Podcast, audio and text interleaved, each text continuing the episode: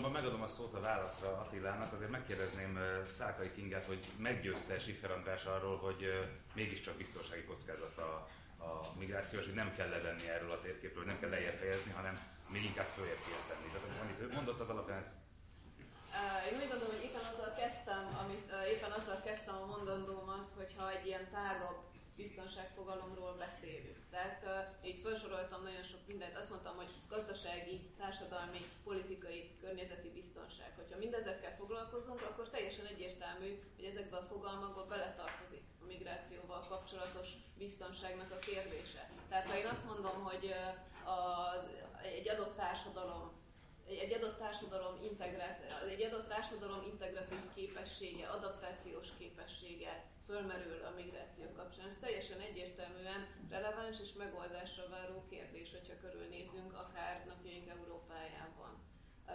Az, hogy gazdasági szempontból itt arról van szó, hogy az erőforrások elosztása mozgatja a, ezeket a folyamatokat, illetve az húzódik meg mögötte, akkor megint csak megoldandó kérdésekről van szó, és ezek, egyértelműen vannak olyanok, amiket a biztonság szférájában kell kezelni. Tehát a katonai biztonság kérdésében állítottam azt, hogy nem lenne feltétlenül produktív ülni és arról beszélni, hogy a migráció egy biztonsági kihívás. Ebben a tág biztonság fogalomban viszont nagyon sok olyan kérdést be lehet azonosítani. Tehát tulajdonképpen Uh, ugye, ne, ne haragudjon, miért, miért olyan nagy probléma azt mondani, hogy katonailag is kihívás ez, ez, ez pontosan ez, amiről Siffer András is beszélt, hogy terrorizmus esetében be lehet azonosítani, hogy van egy-két olyan esetünk, ahol valóban a migráció révén érkeztek a terroristák Európába, de meglehetősen félrevezető azt állítani, hogy a migráció és a terror veszély az ok-okozati viszonyban van egymással, és ne Isten minden migráns potenciális terroristaként érkezik. Ez az a biztonságérsítás, ami teljesen egyértelműen kontraproduktív esetünkben. Köszönöm. Meleg Attila elfogadja azt a kritikát, hogy nem sportszerű összevetni Magyarországot Szíriával e, ilyen klíma, klímakatasztrófa ügyben? A, nem tudom, fölállok, nem, valami jobban látom, hogy hát persze, és ezt, a, ezt én nem is akartam volna így elvégezni ezt a dolgot. A, egyszerűen viszont van egy tudományos feladat, hogy amikor egy összefüggést megpróbálok megnézni, akkor a szisztematikusan végig kell nézni. És ezeket az anomáliákat meg kell nézni, hogy mi történik. Nyilvánvalóan a klímakockázati index és mondjuk az elvándorlási arány stock arány összefüggésénél a, ugye valószínűleg fel kell bontani a teljes, az államok teljes csoportját a bizonyos szempontok alapján. Az egyik lehet, hogy milyen termelési szerkezete van, hogy néz ki. Persze, ezt így kell végigcsinálni a dolgot. Én egyszerűen csak annyit akartam mondani, hogy mindenki annyira készpénznek veszi ezt az összefüggést, hogy úgy éreztem, hogy, hogy, hogy kell, hogy egy kicsit provokáljam az embereket ebben a dologban és azt hozzátéve, hogy nagyon fontos, a, még bizonyos még, még ismeretelméleti probléma is, hogy, hogy csinálok egy egyetemes összefüggés elemzést, vagy csinálok egy rendes történeti elemzést, ami az egyedi specifikussal foglalkozik. Ez egy nagy történetfilozófiai probléma. A, rengeteg ember foglalkozott vele, most csak úgy kantól veszem az egészet. A, nagyon fontos kérdés, hogy, hogy mi történik. De a, két apró dolgot hozzátenni, picit csavarnék a dolgom még, jó? Csak azért, mert, mert azt gondolom, hogy egy-két dolog nem hangzik el, és ez nagy baj lenne. Szóval bizonyos szempontból Szíria esetében is úgy vagyunk, hogy beszélünk a klímáról, beszélünk a vallásokról, mennyire muszlimok a szíriaiak, azt különben szeretném mindenkinek jelezni, hogy tessék már megnézni, hogy egy jelentős szekuláris középosztály volt, az annyira akar a Szalem alaikummal köszönni, mint, mint ahogy én hogy csak azért mondom, hogy ez, ez is el szokott csúszni, a, de valahogy úgy vagyunk ezzel a migrációval és Szíriával, mint, mint ez a klasszikus vicc, hogy, hogy mennek, mennek a sivatagban, és már majdnem ilyen halnak, mikor szomja halnak. Tehát, hogy úgy vagyunk ezzel az ökológiai válsággal is, hogy mennek, mennek, és már majdnem belehalnak az ökológiai válságban, mikor meg aknára lépnek. Tehát, hogy a háború. Tehát a szerencsétlen Szíriának egy dolog tett valami halálosan rossz. De ez annyira fontos, hogy nem hangzik el, de egyszerűen András itt néz rám, hogy, hogy milyen izé, de, de tényleg itt, itt ülünk. Mindenki tudja. Igen. Nem tudja, nem, nem mert, mert tegnap is marra érdekes, hogy kint voltam a tüntetőkkel, ott beszélgettem velük, és minden átmegy, csak az, hogy legyen béke, vagy ott háború van, az valahogy nem megy át. De mindegy. A, annyiban szeretném, hogy itt a, a, a migrációs ok, az többszörös, és bizonyos tényezőket figyelembe kell venni. Azt igen, azt, az egy hegemónia csata, amely hegemónia csatában Szaudarábia, Irán, az Egyesült Államok és később beszáll Oroszország, a, mindegyik tulajdonképpen tolja be a pénzt, a fegyvert, a, a szempontokat, és ezt, hogyha ezt nem veszük figyelembe, tehát minden nagyon jobboldali embernek azt szeretném mondani, hogy tessék kimenni a nagykövetségekhez és tiltakozni, mert onnan jönnek ezek a migránsok. Jó? Ez az egyik. Másik, az a szíriai gazdaság, megint ugye ez van, ez az eurocentrizmus. A szíriai gazdaságot kinézte meg. Én véletlenül tudtam meg török kollégától, hogy volt egy nagyon fontos dolog a szíriai gazdasági folyamatokban. Szíria nem lépett rá igazán a neoliberális vonalra. Szemben Törökországgal. Törökország egy furra neoliberális állam, tehát miközben ilyen nacionalista őrjöngés van, közben pedig furra neoliberális, ez mondjuk nekem nem paradoxon. Én is láttam már ilyeneket. Hol láttam azt? Oké. Okay. A Szíria nem ilyen volt, egy erősen redistributív gazdaságról van szó, a, ami ugye különböző, és amikor elkezdjük a polgárabb, nyilván ez a gazdasági szétesés egy ilyen rendszerben a rendkívül éles. És a legutolsó dolog, amit csavarnék egy picit, megint nagyon egyetért egy csomó, és szerintem fel is vitatkozna ezzel, meg, minden. Tehát azért, szóval tőke kritikában én nagyon szívesen üldögélek egy ideje, én is gondolkozom már ezen. A, egy dolgot mondok, a baloldali és a nem baloldali álláspont, az szerintem nem ott van, András. A, te még egy biopolitikai diskurzusban mondod el.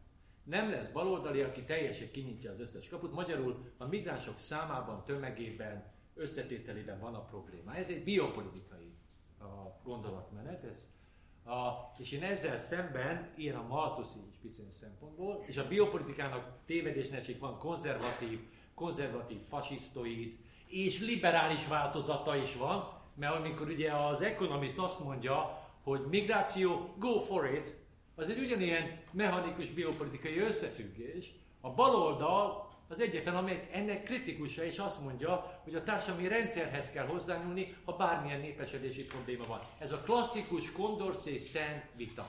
A Condorcet-Malthus vita, bocsánat, csak Romácia Szentől olvasta. Tehát, hogy ugye Malthus mondta, a népesedésbe kell beavatkozni, Condorcet azt mondta, hogy köszönés szépen nem, hanem a progressziót kell eh, választani ebben a dologban, és azt gondolom, hogy itt is a baloldali álláspont az nem a migránsok számával foglalkozik, vagy mekkora arány lehet, hanem azzal, hogy milyen társadalmi világ az, amiben az embereknek két joga is érvényesülhet, az egyik a nem migrációhoz való jog, tehát helyben is tud maradni meg a migrációhoz való jog. Én azt gondolom, hogy a baloldali álláspont leginkább ebbe az irányba lenne, de szívesen mivel nagyon sok időnk nincs, ezért nem adom meg Sifer Andrásnak a szót, viszont, viszont Talán Ferencnek igen, mégpedig azért, mert csatlakozhatna ehhez a, ehhez a gondolathoz, éppen az, azokkal a kérdésekkel, amelyeket előadásnak végén föltett, hogy ugyanis mit őrizzünk meg, mi az, amit még beengedhetünk, mi az, amit nem engedhetünk be. Ez, Jó, hát, ezek legyen kedves válaszolja mert szerintem... Gondoltam, hogy vissza fogunk ehhez a kérdéshez még térni. Az a baj, hogy mindenféle más dolgot, nem, nem igazán tudtam a kérdésre kívül fölkészülni, még elolvasni sem tudtam, hogy mit, mit is mondtam én itt. Én pedig még miért hogy is melyek azok az ideges szokásos meggyőződések, amelyek befogad, stb. Jó, hát kik vagyunk ez, egy, ez, jó, hát ez egy, ez egy, ez egy komoly vita, ami folyik, ugyanis ö, azok, akik a különbségek védelme mellett állnak ki, tehát ha tetszik a multikulturális álláspontot képviseli, azokkal szemben fogalmazódik meg. Ugye az a, az a az állítás, hogy jó, de kivédi meg az egyént ezeken a közösségeken belül, kivédi meg azokat a nőket mondjuk, akik az iszlám társadalomban nyilvánvalóan tudjuk, hogy másodrangú polgárok. Kivédi meg azokat, akik ezekből a közösségből ki akarnának lépni. Tehát egyrészt nyilván Európa számára, vagy a mi számunkra egy olyan közösségben, vagy egy olyan együttélési formában lenni, amiben bizonyos csoportokon belül a nők másodrangúak, amik, akiket körülmetélnek, magyarán szóval klitoriszokat kivágják, és a többi, és a többi, feltehetőleg, hogy elviselhetetlennek tűnik. Ugyanígy elviselhetetlennek vagy problematikusnak tűnik az, hogy egy olyan kultúrára van szó, és itt azért egy olyan kultúrára van szó, ami, vagy vallásról van szó, ami, ahol az a vallás és az állam, politika és vallás viszony, a szekularizáció az egy kérdés. Például mondjuk ebben az értelemben, mondjuk például Charles Taylor ugye egyértelműen azt mondja meg bizonyos végig számomra meglepő módon, mert amúgy mindegy, hogy ebben az értelemben az is, ebben az értelemben a liberális kultúra az nem egy, vagy az európai kultúra, a nyugati kultúra az nem egy univerzalisztikus vagy általános kultúra, hanem egy bizonyos kultúra, egy olyan kultúra, amin belül például mondjuk az egyenlőség a középpontban van állítva, és ez alapvető érték, és nem tűri meg az ilyen típusú megkülönböztetéseket, továbbá nem tűri el a szekularizációt. Tehát az egész modern Európa az hát éppen ezzel indult, ha tetszik, tehát a vallási tolerancia, vallási semlegesség, az egész abszolút is hát nem azt mondom, mindennek az alapja, de sok szempontból a modern Európa kezdete. Ilyen, ilyen, egy, egy olyan kultúrával együtt élni, vagy egy olyan berendezkedéssel, gondolkodásban, ahol, eh, ahol mondjuk a sárját be akarják, persze az is kérdés, hogy mi is ez a sárját tulajdonképpen, hogy ez része a, eh, a Koránnak, vagy nem, ha igaz, akkor a Korán része egyetlen egyszer fordul elő, stb. De minden esetre voltak kísérletek erre. Érdekes, hogy a Centerbury érsek volt, az meglepő módon 2008-ban, azt hiszem a BBC-ben, ahol, fölvetette azt a sárja bevezetésének a lehetőségét, és azt hiszem Ontárióba be is vezették. Na most azért ebből rövid időn belül olyan konfliktusok adottak, amik, amik, amik kezelhetetlennek tűntek. Tehát, na, tehát nagyjából ilyesmikre gondolok. Tehát az ebből a szempontból én, hogy is mondjam, tehát azzal sem értek igazán egyet, tehát hogy ez csak rendszerszerűen megközelíteni, hiszen itt olyan kérdésekkel találkozunk, és olyan kérdéseket kellene politikailag kezelni, vagy amik, amiket nem lehet rendszer szinten, mert az egy elméleti megközelítés, de ezt meg nem azt mondom, hogy itt most rögtön, de rövid időn belül valamilyen értelemben kezelni kell. Na most, és, és, és, és, és azt azért látni kell, tehát én most, az, tehát hogy a Oscar, Oscar Haldin, ugye az Apruk, tehát az, amerikai bevándorlásról írt ugye egy nagy könyvet, és amiből kiderül, hogy amit az, az, az egy komoly konfliktusokkal járt ott is. Tehát ő, ugye Szicíliából érkező szegény paraszti réteg, vagy az ír katolikusok, konfliktus, több, több, több szinten zajló konfliktus, egyrészt a befogadó, már évszázadok óta ott élő, hát ott nagyon régóta nem élhetnek ott, de, de a, a fehér protestáns kultúra, stb. nem fogadta be, problémák adódtak, konfliktusok adódnak, ugyanúgy az a, a bevándorlók részéről is konfliktusok adódnak.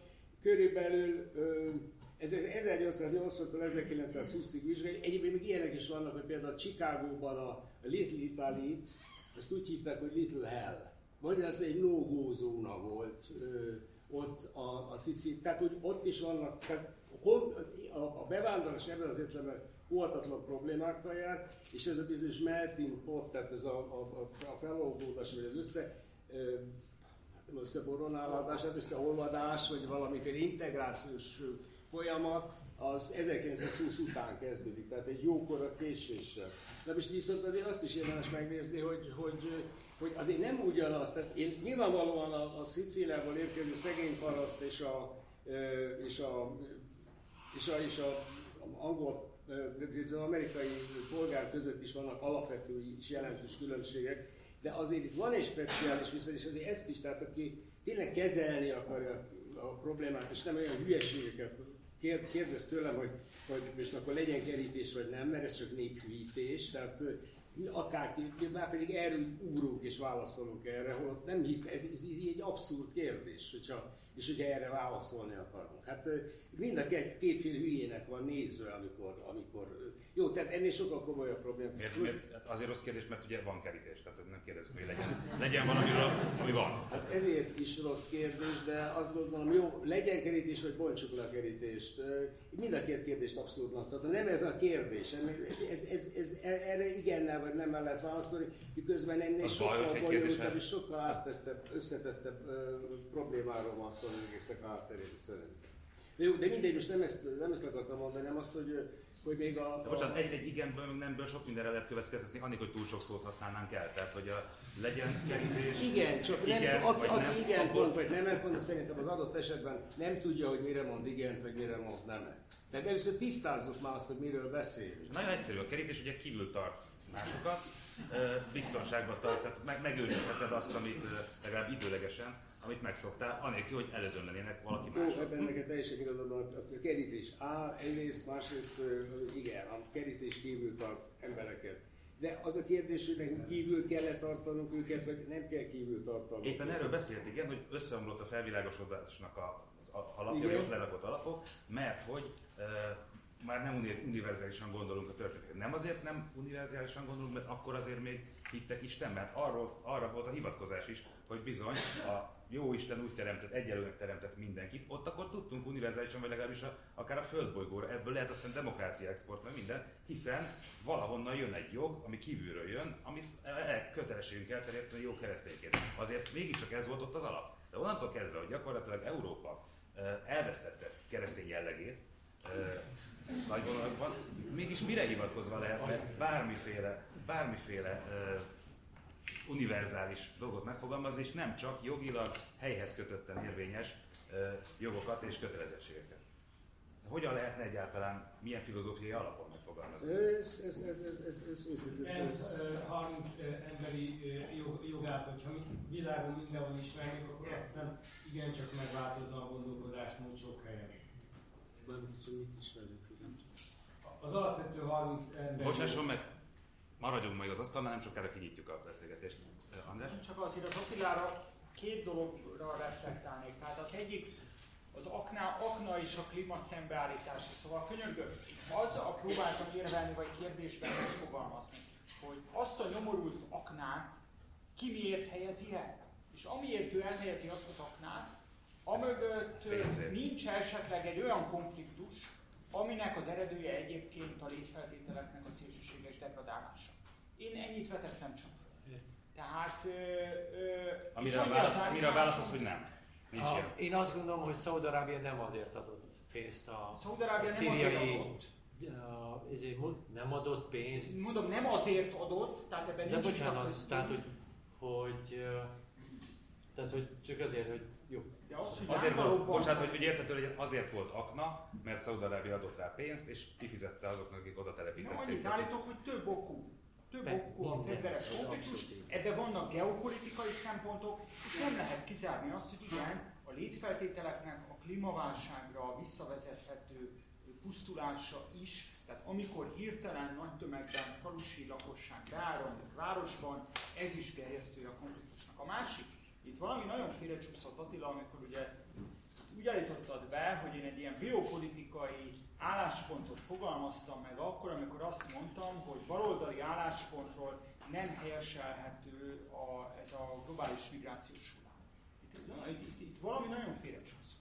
Mert amikor én azt az érvemet hoztam a három közül, hogy ö, a ö, munkaerőnek ez a teljesen végtelenített ö, szabad áramlása, ez a kizsákmányolás fokozódásához vezet világméretekben, akkor ebben az esetben én egyáltalán nem vizsgáltam azt, hogy akik itt bekopogtatnak a vasrácson, azok hányan vannak, milyen összetételben, milyen vallásúak. Tehát nem identitásvédelmi érvet hoztam Attila könyörgön. Mi ebben a biopolitika?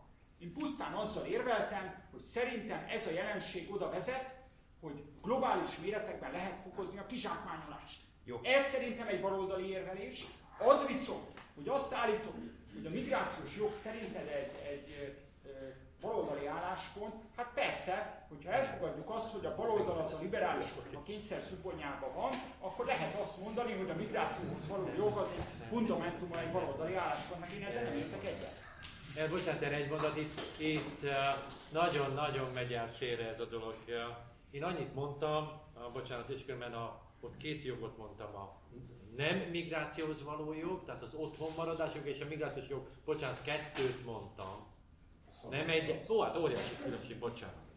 A, és egyetlen dolgot mondtam, hogy népesedés és társadalom viszonyában, ha probléma van, vagy bármilyen dologban, a baloldali álláspont az azt mondja, hogy hozzá kell nyúlni a társadalmi oldalhoz, hogy a népesedési oldalra valamit kezdjünk. A baloldal szenved egy kicsit attól, és ezt akartam mondani, mert a baloldali antimigráns populizmus erős, azt akartam mondani ezzel a dologgal, hogy egy hibás logika van benne, mert ők baloldaliként csak azt mondják, hogy azt a munkerőpiacot meg kéne védeni, ahol én vagyok. És azt gondolom, hogy ez nem uh, egé, eléggé komplex baloldali álláspont. Jó, ez volt az nagyon, állításom. Nagyon, nagyon örülök, hogy a baloldalhoz keveredtünk ki, mert ha volt valami, amiben a, főleg az urak egyetértettek, mert a hölgy nem nyilvánított ebben véleményt. Ha jól értettem, akkor az az, hogy a globális nagytőke az bizony valamilyen fokon szinten hibás, és meg, megtalálták mind, mindhárman, tehát egy ilyen furcsa balos körbe kerültem, hogy ott, odébb is húzódom. Nem olyan, nem, nem olyan rossz. Akkor négyen, ráadásul négyen vannak.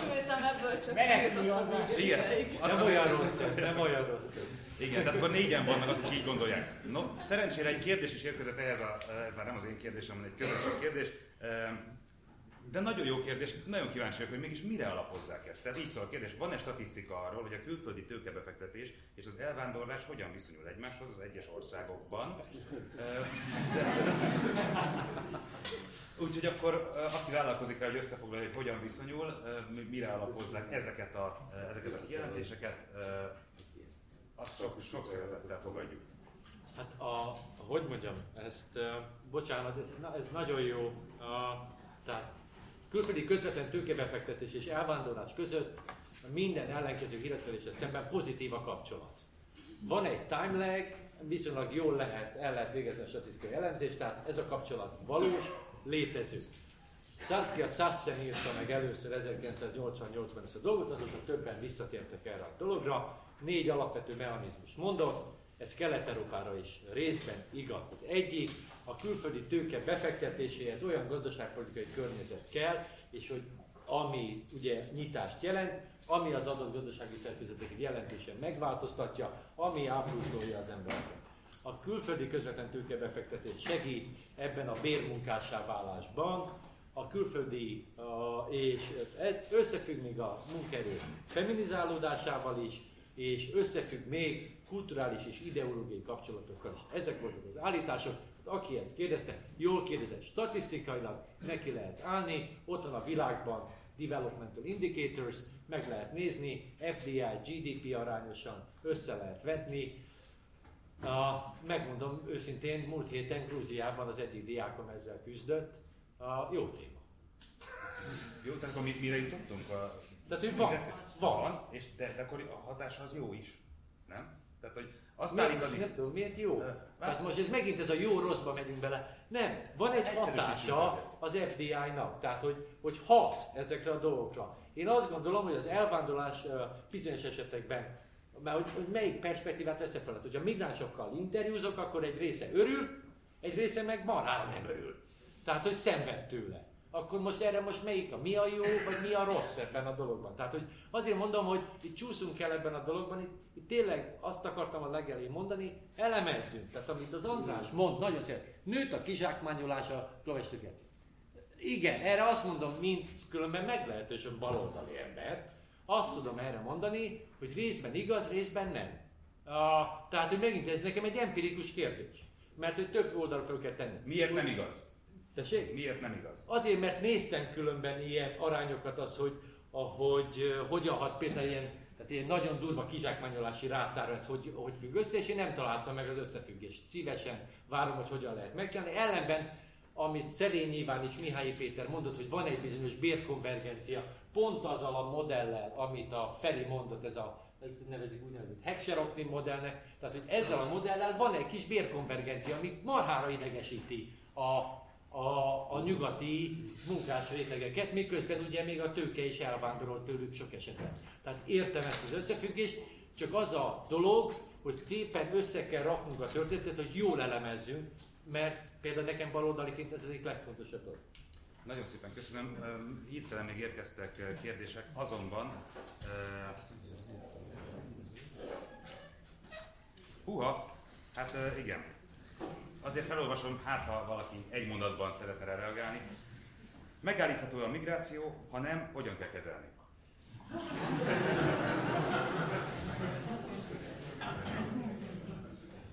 Igen. A történelem, mint laboratórium analógia, az talán válasz feltett kérdésre. Uh, igen. Viszont mivel nagyon-nagyon elszaladt az időnk, azt hiszem, hogy kénytelen leszek szólni Lányi Andrásnak, hogy zárja le. Vagy már nem, nem óhajtod lezárni a, a beszélgetést? Nincsenek nagyon jó kérdések már. Én azt, azt gondolom, hogy próbálj meg arra válaszolni. Lehet, hogy én, bocsánat, én sokat beszéltem, de túl jókat kérdezek, de hogy, hogy szerintem próbálj meg válaszolni, mert szerintem az unfair. Uh, hogyha azokra nem válaszolunk, én szívesen maradok tíz évig. Ó, oh, csodálatos. Jó, hát hogyha, hogyha, hogyha van válasz egyébként arra, hogy hogyan kell, hogyan kell kezelni, uh, megoldani a migráció kérdését, akkor, akkor ezt szívesen fogadom. Szerintem az, az még tízig sem fog menni. Nem, egy mondatban lehet válaszolni. A pozitív hatásokat fel kell erősíteni, a negatív hatásokat meg le kell csökkenteni. Uh, ez, és ez nem vicces, ez félig mondtam viccesen, ezt komolyan mondtam. Tehát, hogy hogy ezzel lehetne foglalkozni. Hát mindenki félreérti a magyar elvándorlásnál, mindenki vagy vérveszteségről beszél, vagy hogy úgy de jó elmenekültek már az Orbán És ezért nem igen, vagy nem kérdések. Jó, ez, azért tegyük hozzá, hogy ez egyrészt kéne egy hatékony nemzetközi fejlesztéspolitika, másrészt pedig meg kell állítani a szabadkereskedelmi őrületet, és ha a kettő megvan, akkor én azt gondolom, hogy ez egy kezelhető tehát ebben mindenki egyetért itt az asztalnál rajtam kívül, hogy a szabadkereskedelmet meg kell szüntetni? Ez most az a kérdés, hogy a szabadkereskedelmet a tőke mozgással kéne valamit kezdeni. Nekem a tőke mozgása nagyobb bajom lenne. Hát oké, okay, csak az már akkor nem szabad. Hát a persze, hogy nem szabad. Jó, hát ennyi. csak van az áru mozgása, meg a tőke mozgása, csak ez egy, egy dolog. Az árukkal is van egyébként probléma, mert na mindegy is. Ez hogy? Hogy, hogy, hogyan csökkenteni a klímaváltozás rossz hatásait az, hogyha megállítanád a szabadkereskedelmet? Hát, például kevesebb üzemanyagot kell elhasználni, tehát kisebb, le, kisebb lenne az ökológiai lábnyom, hogy most messzebbre nem menjek. Arról nem beszélve, hogy a, amilyen arányban a szabadkereskedelmet sikerül megfékezni, visszametszeni, olyan arányban nyílik remény arra, hogy a lokális kereskedelmet, a helyi gazdaságokat meg lehet erősíteni ami mindenképpen olyan termelési kultúrákat, termelési kultúrákat segít, amik hát legalábbis semlegesek klíma szempontból, arról nem beszélve, hogyha helyben meg lehet élni, nem csak Európában, hanem mondjuk Afrikában is, akkor azt gondolom, hogy legalábbis kezelhető mértéken tartható a migráció.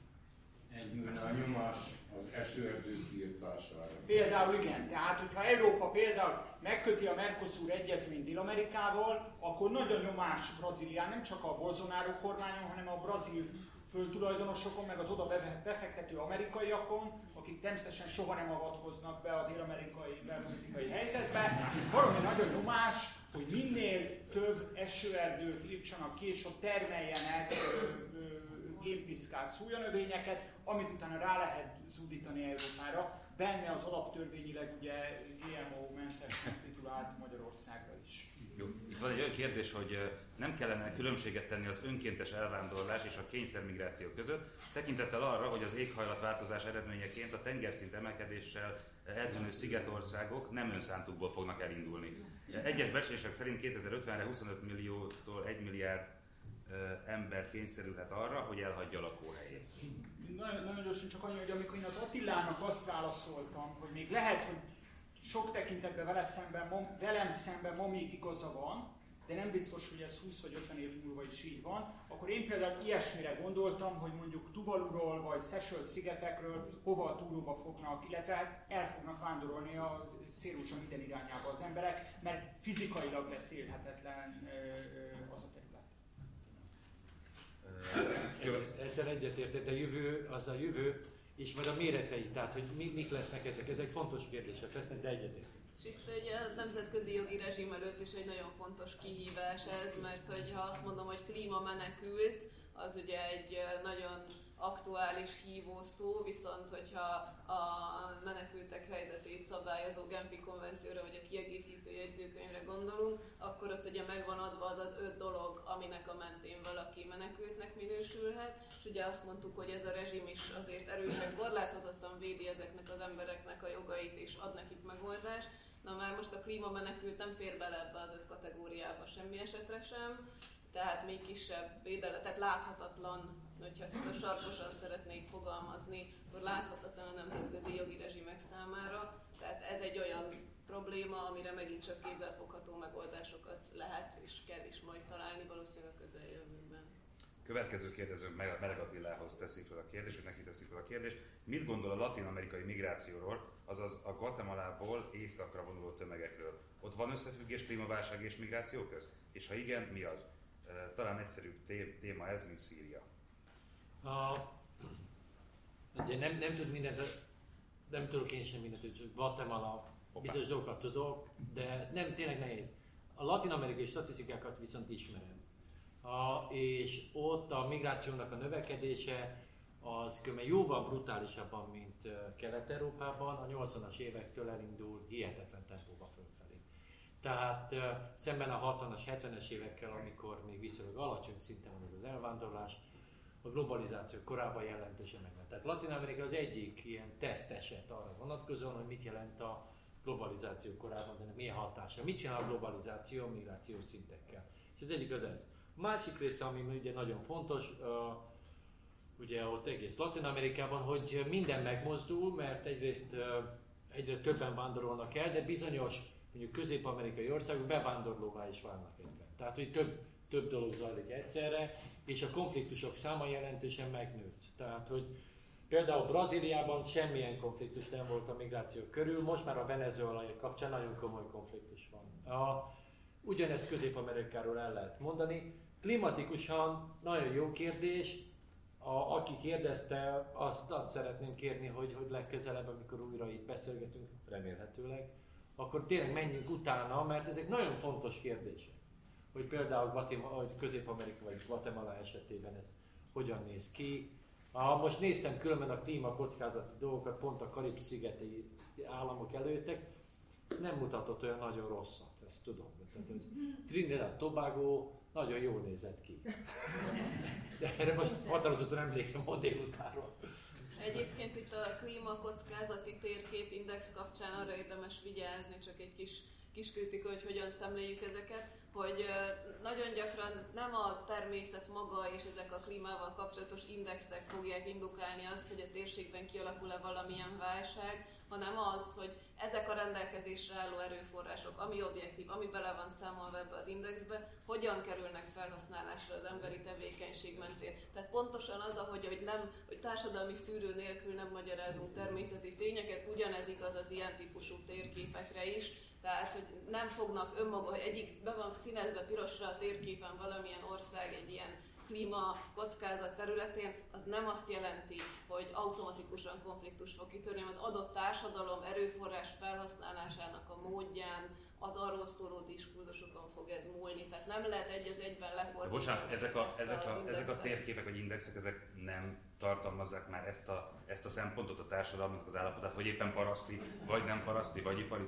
Akkor, akkor mi értelmük van, hogyha, hogyha ez, ezt nem tartalmazza? Tehát itt a Climate Risk Index, az, ha jól, ha, ha jól emlékszem, akkor ez természeti tényezőkre épül. De minden ilyen index... Magyarán a társadalmat minden, nem veszi hozzá. Mind, így, Tehát azt dobhatjuk a kukába konkrétan. Minden használható indexnek megvan a maga módszertana. Le van írva mellé, hogy mire ad választ. Nincs olyan, nyilvánvalóan nincs olyan színes térkép, ami bármilyen föltett kérdésünkre választhat van, ahol természeti tényezőkről tudunk tájékozódni, van, ahol társadalmi tényezőkről. Meg kell nézni, értelmes ember megnézi, hogy mit lát a térképen, és nem dől annak, hogy pirosra van itt festve az adott ország, vagy sem, és nem hasonlítja össze a körtét az almával, tehát két különböző dolgot mérő térképet nem fog összevetni. És a gazdasági hatása, tehát természeti változások gazdasági hatásával foglalkozik. Tehát ennyiben van benne társadalom, csak egy hatás. Jó, akkor még egy dolgot helyre kell tenni, egy kérdező, akinek a kérdését már felolvastam, fontosnak kitélte, hogy megoszta velünk, hogy nincs összefüggés a női nemi szervcsonkítás és az iszlám közt, mert a legtöbb muszlim országban nem, nincsen, vagy ha van, akkor, akkor törzsi alapon még, még az iszlám előtti időkből érkezett, úgyhogy egy ilyen kis politikai korrekt megjegyzéssel zárom le a mai vitát, hogy mégse legyünk itt este 10 óráig. Sajnos ugyanis van még más is jelenésem, úgyhogy kénytelen vagyok lezenni. Hogyha szeretnének maradni, természetesen nyugodtan beszélgessenek itt a teremben, vagy, vagy a folyosón, ahol jól esik. Nagyon-nagyon szépen köszönöm először is Csákai Kingának, hogy megosztotta velünk gondolatait. Azért nagy tapsot most is.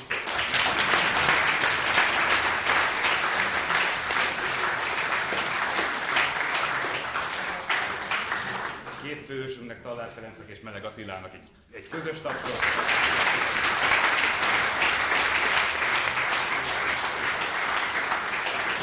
Végül, de nem utolsó sorban részben házigazdánknak, Siffer Andrásnak is. És akkor most a moderátornak is egy nagy tapsot. Nem, a moderátor nem tapsolja. De... Köszönjük szépen a figyelmet! Köszönjük.